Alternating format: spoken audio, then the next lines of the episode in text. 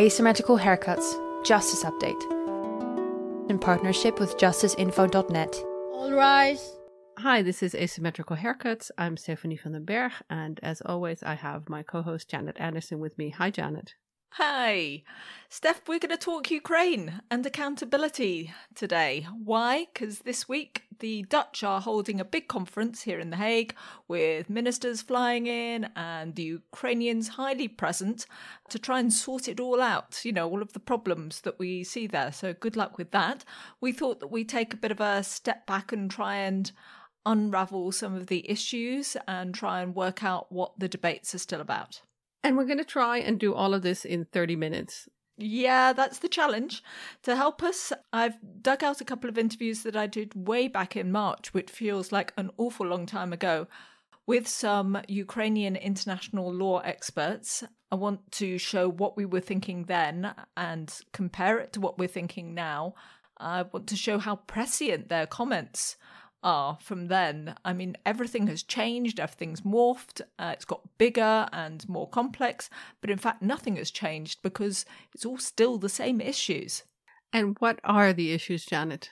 Well, I don't know, just how do victims of this Russian invasion of Ukraine and the war that's going on in Ukraine actually get justice? How do we get this accountability project thing that we all talk about all the time and includes loads of acronyms like the International Criminal Court and local trials and maybe Eurojust, which we might mention again at the end, all the coordination stuff. How does that all fit together? And to try and make sense of it, we have some clips of former ICC and ICTY judge Howard Morrison, who is also right in the thick of it working for the Ukrainian prosecutor's office. So that way we also get a bit of a sense of the now. But I thought maybe I'd check with you also, Steph, to fill us in with your Reuters hat because you are very concerned with the now, you know, as a news hound. So when you're thinking about Ukraine, what are your big issues?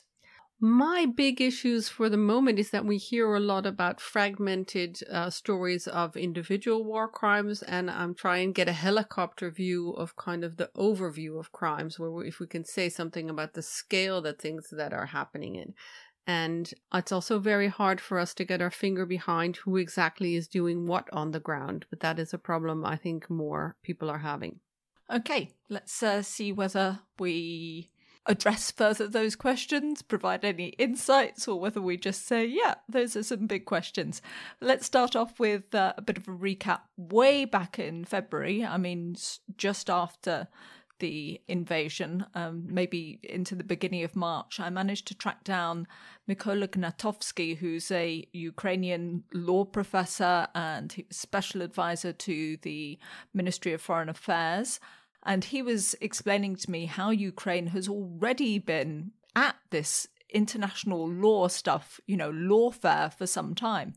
From the outset, Ukraine decided to use uh, every possible uh, avenue to uh, bring uh, the uh, matters related to, to Russia's aggression to international courts.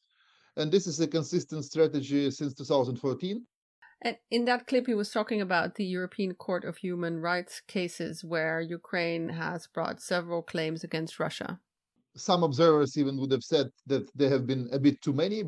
And those are interstate cases. That's what comes up there. And Really, Mykola, You say there have been a bit too many? You're about to become a judge there. In fact, I think you just got um, uh, signed in as a judge. What's the word for, for getting a judge in, Steph? Sworn in. Sworn in, that's the one. Uh, so, congratulations.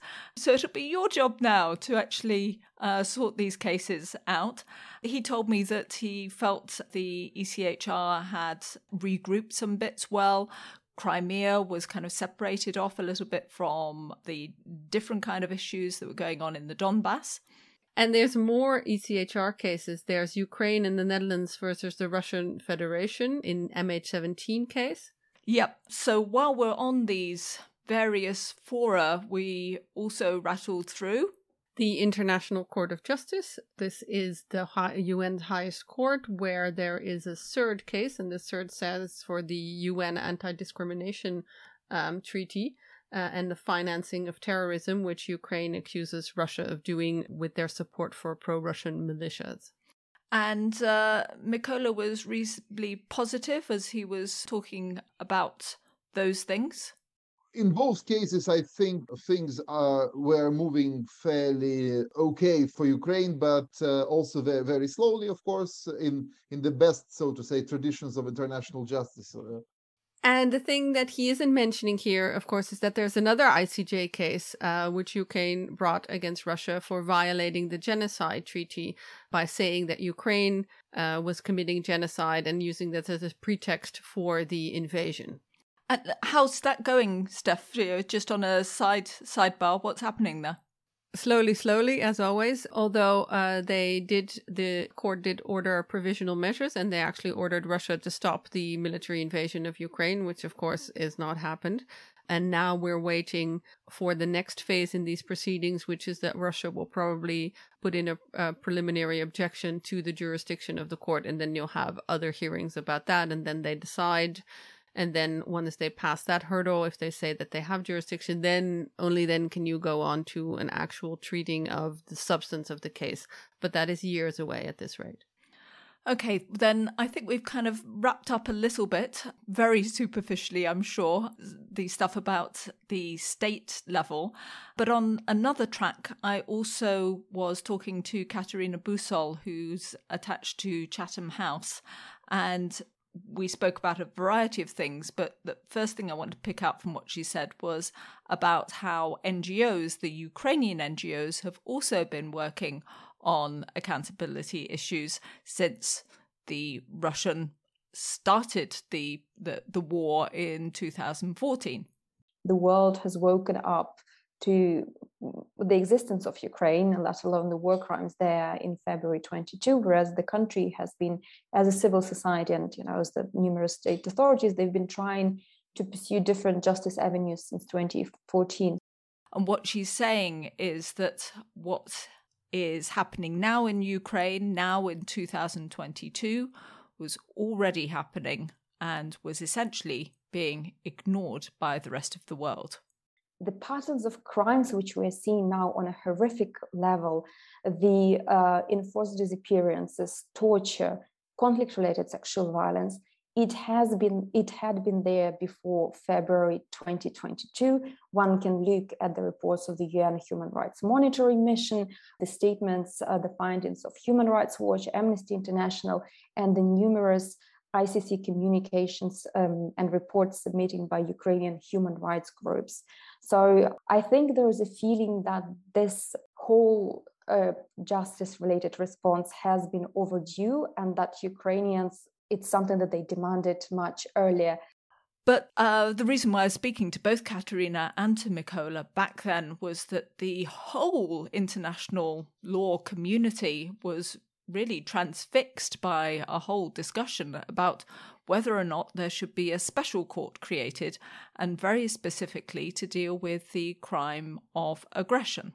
But this whole sort of architecture has an obvious gap, and this is the crime of aggression.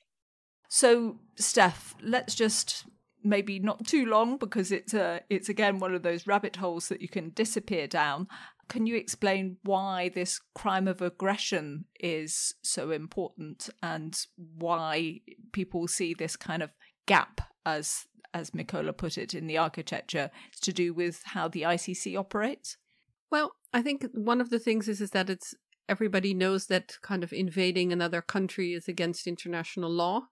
And so people expect there to be consequences, but there aren't uh, generally because there is no international treaty that has some jurisdiction linked to this crime of aggression, or there isn't at least for the uh, UN's highest court, the International Court of Justice. We do have the ICC can also treat the crime of aggression, but it's only worked out in a specific amendment or a specific clause, and if you uh, you have to ratify that specifically, so it doesn't go for all member states. You can't uh, take anybody to the ICC for a crime against aggression unless they have signed this particular uh, protocol. And that means that you have very few countries or member states that have actually signed that. And, and those that, that haven't, you can't take to the ICC for a crime against aggression. So in the case of Russia and Ukraine, neither Russia, who is not a member of the court and probably would never sign this uh, special crime of aggression amendment, did that. Uh, Ukraine is also not a member and also has also not signed this this aggression pact. So, or not aggression pact. Now I'm I'm sounding like the that's a whole different thing that we won't get into. Um, didn't sign this aggression uh, crime of aggression amendment for the court. So in this case it really doesn't apply so you would need to set up something something different for that part of me feels that this whole discussion which i think you summarized very well there about the complexity of putting any individual on trial for aggression is like being parked it's been really overtaken by other events which which will will come to sort of basically the amount of crimes that are going on on the ground but when I see what some of the Ukrainians are lobbying about, they're still fairly fixated with the idea of putting potentially a very senior Russian figure on trial. And then it would be fairly much easier to get them for aggression because it's a fairly kind of non complex thing uh, instead of trying to get him for war crimes where you would have to get the whole chain of command and everything. We have also had a chat with Howard Morrison, a former ICC judge, who was closely involved with investigation on the ground. And he actually made this point that aggression is relatively simple. You don't need a huge amount of evidence. In the crime of aggression, you look at, you can work backwards from what's actually happened on the ground. And you can say, because this happened, and because it was it happened and was plainly done in an ordered and orchestrated way, you can ask the question, well, who had the power and ability to orchestrate this and to order this to be done? And if you follow that logical trail backwards and upwards, uh, inevitably in a society where one individual or a number of individuals has a, a, a great deal of power over what happens uh, as far as the military is concerned and the activities of the military, or simply the the military objective itself, then uh, you would be able to say that those people must have directed an unlawful uh, crime of aggression. And that would be uh, the way that you would go forward with the evidence. And of course, that leads us all to ask so, realistically, could you actually imagine putting Vladimir Putin, the Russian president actually in a dock somewhere? Could that actually happen? Well, of course, this, is in a sense theoretical and, and, and speculative. Um, and whether it was President Putin or any other situation and any other president, you wait to see, in a sense, what happens. I mean, when I was a judge uh, or when I was involved with the Yugoslav tribunal, it was commonly said that the tribunal would never try Milosevic, Mladic, or Karadzic, but the political atmosphere and the political wind changes and blows in different directions, and people who were once in power find themselves not in power, and people who were once thought themselves to be immune find their immunity has uh, has gone. So you can't predict uh, with accuracy what's going to happen in in the near or middle future.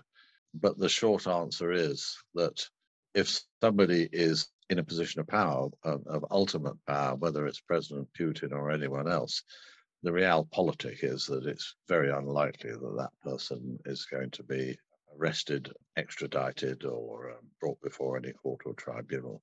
You have to have a, a very realistic view of the limitations. But because the limitations can change unexpectedly, I've always been optimistic in these cases. Another thing I just wanted to pull out, and I don't know whether this is something that's also struck you, Stephanie, is that right the way through from February, even up until now, there are so many references to Nuremberg. People are talking about how that happened, what it means, what it meant then for the international community to come together, and what it could mean now for it to come together and create something new. Kateryna also explained to me that Nuremberg has this really strong resonance throughout post Soviet countries. For Russia and for Ukraine, Nuremberg has a great symbolic value.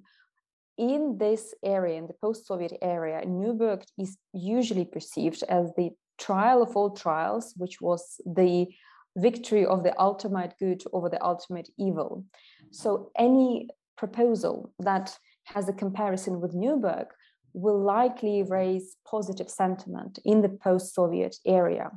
And we should mention the podcast on Nuremberg we did with Fran and Diana. It's one of our current bestsellers. It gets listened to a lot. And if you haven't heard it, you should really do because they really lift the veil off what's going on behind the scenes and also the importance of, for example, Russia in the Nuremberg trials and, and also how it was seen, how geopolitics influenced it. It's really, really an interesting read, especially because, as you said, Janet, we hear so much about Nuremberg and it seems to resonate with everybody much more than for us tribunal nerds who are like following the ICTY and the ICTR and all these other courts. Every discussion for people who know the basics of war crimes comes back to Nuremberg somehow. I also wanted uh, to pull out another part of the interview I did with Kateryna because I was amazed listening back that she was talking to me about the perceived weaknesses in the Ukrainian justice system. Now, I'm not amazed at the weaknesses. It's just, again, a theme that I am hearing emerging again and again. Ukrainians are not starry eyed about their justice system. And on the one hand, I think it's a very interesting phenomenon. On the one hand, you will see civil society and human rights group cooperating a lot with investigators and prosecutors, gathering evidence and submitting joint communications to the ICC. On the other hand, this very civil society would be very sober in speaking when they speak about the potential corruption among the judges and the lack of um, well, proper knowledge of international humanitarian and criminal law within the larger criminal justice system. And we've seen in Ukraine the first local trials where the Ukrainian justice system uh, is kind of being tested. And they were very fast. They were quite quickly after a few months of war. There were already uh, war crimes trials. The sentences came relatively fast and they were really, really high. For example, the first uh, war crimes case that was put on was for a soldier who had shot somebody and admitted it uh, and also expressed remorse in court, and he got a life sentence. And now, if you follow the international tribunals like, like Janet and I do, those kinds of cases where somebody has well, single killings we, we very rarely see in international tribunals, but if you have a single killing and guilty plea and an expression of remorse, those are the kind of cases that in international tribunals, those people get maybe two, maybe five years. It's if it's a particularly gruesome killing. So there was some concern that it was done so fast. Do you have enough time to mount a proper defense? So, in essence, lots of questions about are these proceedings fair? It was also interesting to talk to Howard Morrison, who has all of that experience behind him uh, in international criminal tribunals. I, I, think he's been in defense and he's definitely been in prosecution. He's now actually working directly with Iryna Venediktova, the chief prosecutor of Ukraine. So we asked him when we caught up with him in May what he actually makes of the Ukrainian system so far, um, because he's experiencing it directly. Is it competent and is it fast? Investigating crimes where the conflict is still going on and might even intensify is obviously much more difficult than doing it post conflict when uh, access to potential crime sites and to individuals would be a lot easier.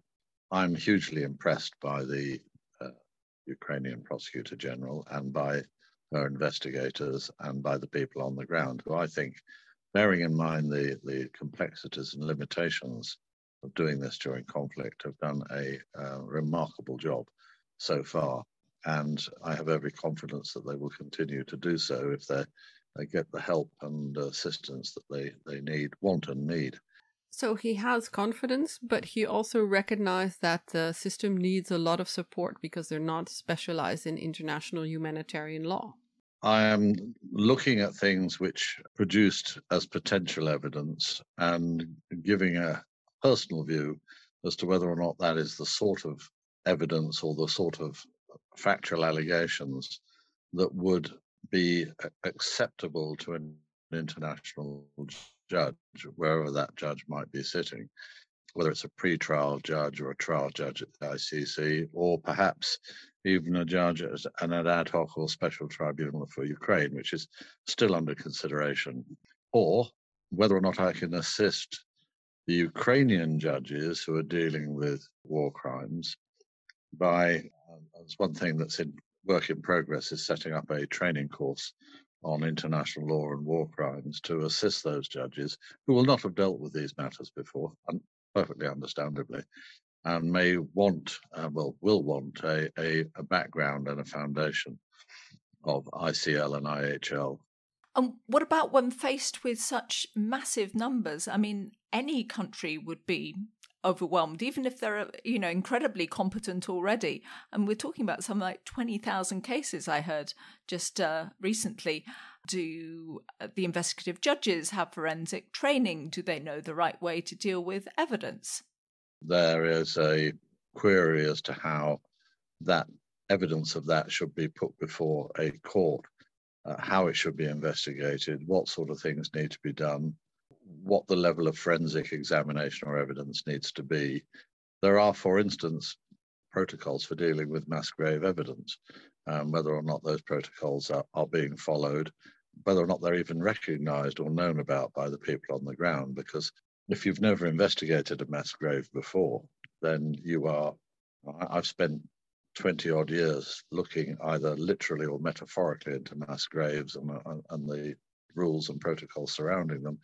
But if you're doing it suddenly and for the first time and in a situation where the conflict is still raging, it's a very hard task.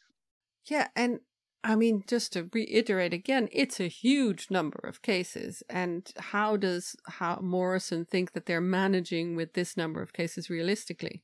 It would be an enormous amount of investigation in any country in any circumstances. And in a country which is still uh, undergoing conflict, uh, it's a particular difficulty. But it's a testament to the determination of the uh, investigators and the prosecutor's department that they have worked so quickly and identified so many things in a time scale which um, simply wasn't expected and certainly wasn't apparent in some other tribunals. So there's there's reason to be uh, very impressed but you're right. You, you can't, unless you have an adequate base for a number of investigators, access to war crimes or potential war crime sites, and then a, an ability to accumulate, identify, analyze, preserve, and pass evidence up a, a, a chain of custody um, so that it's ready to go to court as and when the court has time to deal with it. These, these are ongoing, seriously difficult issues, but it's happening. And the fact that already somebody has been indicted and convicted on their own admission uh, of guilt of a war crime and been sentenced to life imprisonment is really working at a pace which I, I think would surprise a lot of people. Okay, well, we've thrown a lot of um, spaghetti at the wall here. Um, we've covered interstate cases, crime of aggression, local investigations, and stuff. Just to borrow an outline that uh, Howard Morrison gave us, that I'm not going to re- going to repeat his words, but but this is what he was saying: is basically there are four ways forward. There's the International Criminal Court and what they're doing. There's Ukraine and their domestic side of things, there's the possibility of a special court, and there's universal jurisdiction, which is where other countries join in and put people on trial there. What do you think, Steph? Let's take each of those one by by one. Can you get a handle on how the ICC is is operating? I mean, uh, just to say from my perspective, I hear the prosecutor Karim Khan saying the same things again and again and again you know, uh, how are they doing? I think they've moved forward very quickly and they seem to be quite agile and like getting uh, people on the ground. On the other hand, I do hear a lot about how kind of hard it is to coordinate everything and there is probably what we don't see, but I imagine there's somewhat of a turf war behind the scenes in the sense that everybody is investigating the same cases and you have to kind of decide who gets to do what. And I know, I know Khan wants local uh, prosecutors to take as many cases as they can. So that's point two. That's, you know, Yes. Ukraine doing stuff domestically. So you think that the idea is that Ukraine gets to do as much as possible and the ICC what guides, helps, supports, does a few few cases? I think more that yeah, the ICC is aiming to do the gravest, uh, most grave cases, and the the higher highest up. I wonder if down the line that the Ukraine will not want to try to try them also themselves because those are also the cases that get a lot of attention in Ukraine. So at what point do you want to hand them over? Do you remember when he spoke to us about his work at UNITAD, where in Iraq, when he was looking at the trials there and preparing for potential trials, he said he took kind of a se- selected group of cases, like one that represented the Yazidis. So he wouldn't do all of the Yazidi cases. You know, that would be up to other prosecutors, and he'd do one for another sort of specialized group. I, I wonder whether he's taking the same approach over. The other thing I want to ask you is what you make of the kind of huge support that seems to have come in for the ICC. We are hearing regularly about uh, not only lots of additional people who are working with them, but also additional money. Yeah, I mean, there's a real concern, and, and NGOs and Amnesty have made the comment that there might be a two tier system, that we have to be careful that there's not a kind of two tier system for the ICC where lots of money and manpower is going to these cases that everybody wants tried, like Ukraine, but uh, there's not an there's not a lot of money or there are constraints in, in other cases that uh, the international community is maybe not as eager for the ICC to look at, um, shall we say, Afghanistan, just to throw in the dark there. I think it's very, I mean, I don't want to say it's possible, but I see where the concern is.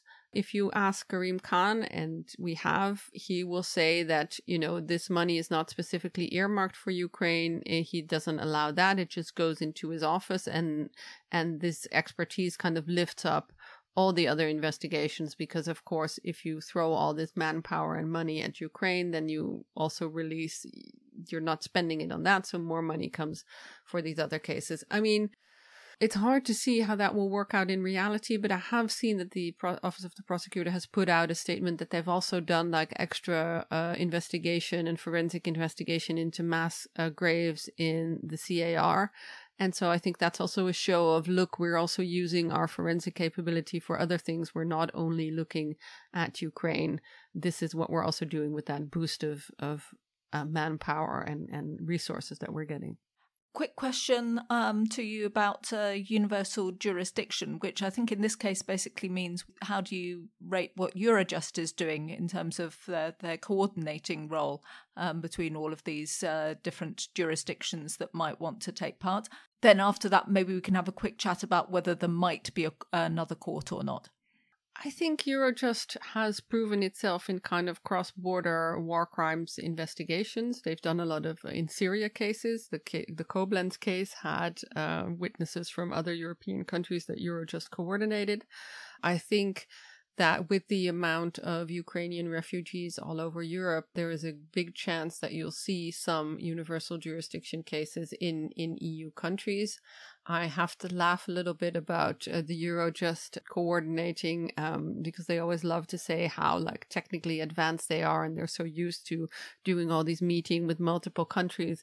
But I had a press conference this morning of Eurojust about a network of uh, people smugglers who were arrested and there was no sound there was no video it had to be postponed for half an hour so i was kind of joking about the coordinating capacities of eurojust but uh, to be fair to them they just couldn't organize the the video web meeting uh, they did or manage to coordinate arresting 39 people and shutting down uh, people smuggling network. So I guess they're very good at that bit of it. It's very obvious that coordination is needed, and this is an organization that's kind of bread and butter is coordinating these kind of very complex cases. So I think that can only help but i do think it adds another player to the already like wide spectrum of people involved in this so it has to go over so many different people that you know i i dread to think what meetings everybody must be in all the time to get this kind of sorted And uh, the last point, I think, is whether there may be another mechanism set up in some form.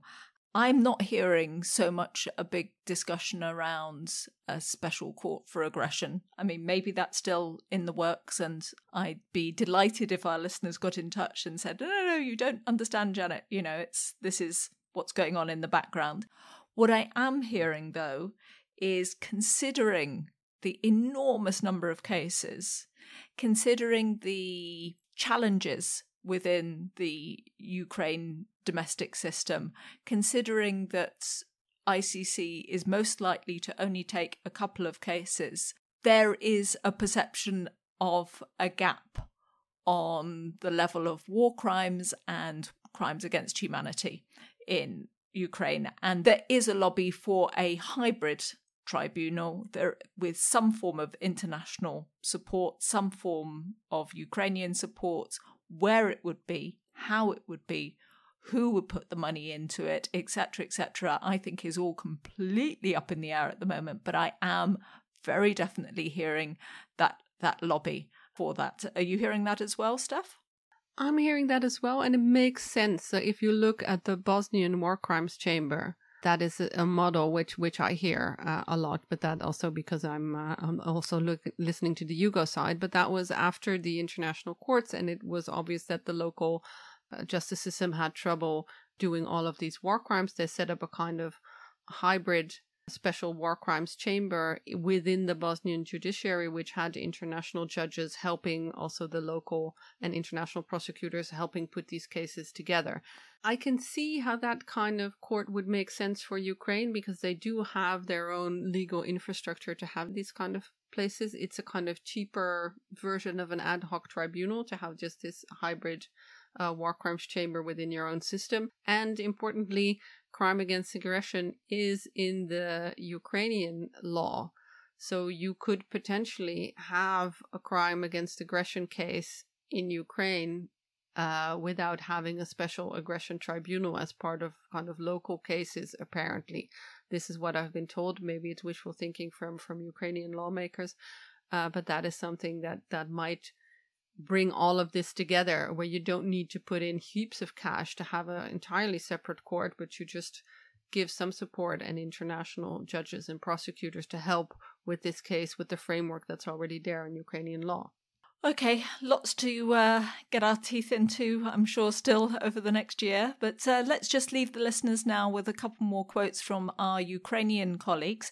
First of all, here's uh, Mykola Gnatovskyy saying in his view, um, in, again, this was recorded back in March, that the ICC cannot be enough.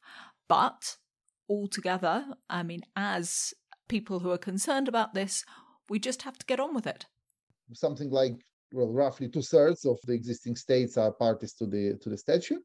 So, which leaves us with a, with a big part of the world not covered by uh, by the ICC's uh, uh, jurisdiction and this means that there's, there isn't a perfect solution. I mean unless unless some you know some aliens come from outer space and do it for us.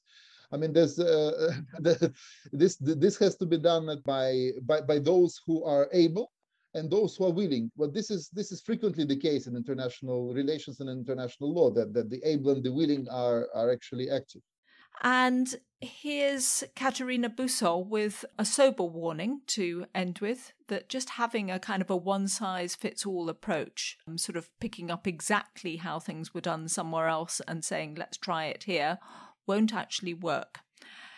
She says that to provide real accountability, you have to have lots of specialization. You have to have real understanding of local context, of policy elements, of how to put together all of that to prove these massive and very complex crimes a really big job.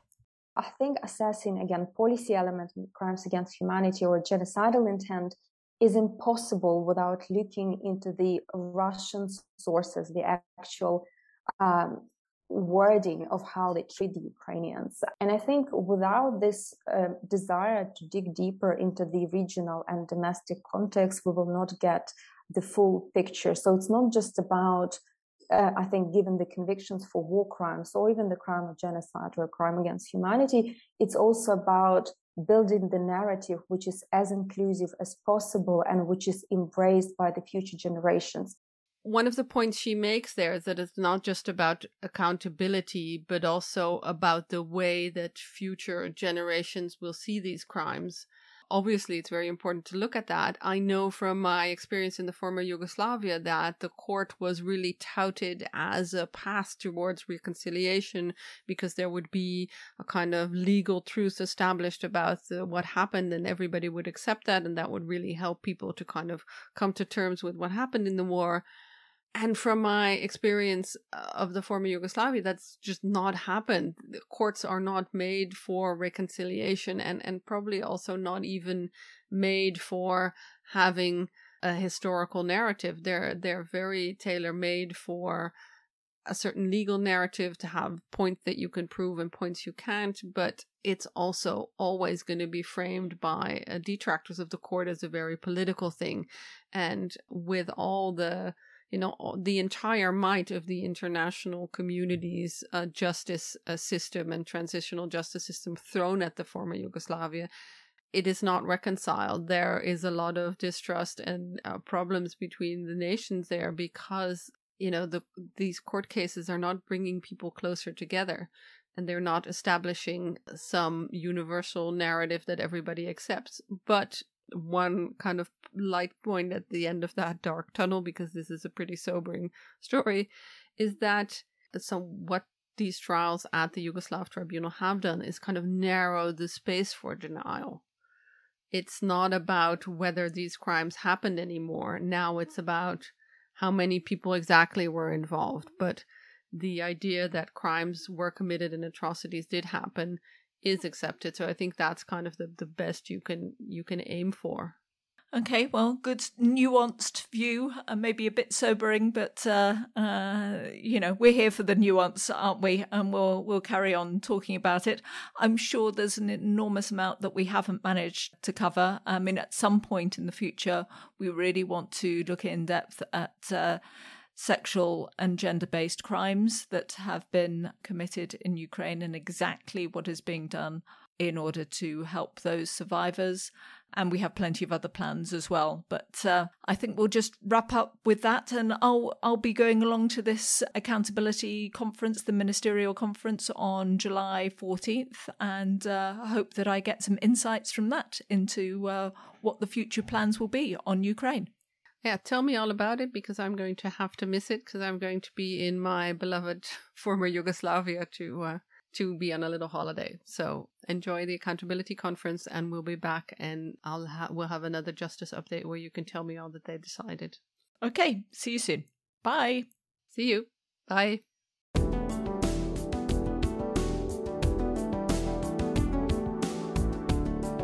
This podcast was created and presented by Janet Anderson and Stephanie van den Berg. It is published in partnership with justiceinfo.net. You can find show notes and additional blogs on asymmetricalhaircuts.com. It is recorded in the Hague Humanity Hub, home to a community of innovators in the field of peace, justice, development, and humanitarian action. Music is by Audionautix.com, and the show is available on every major podcast service, so please subscribe, give us a rating, and spread the word.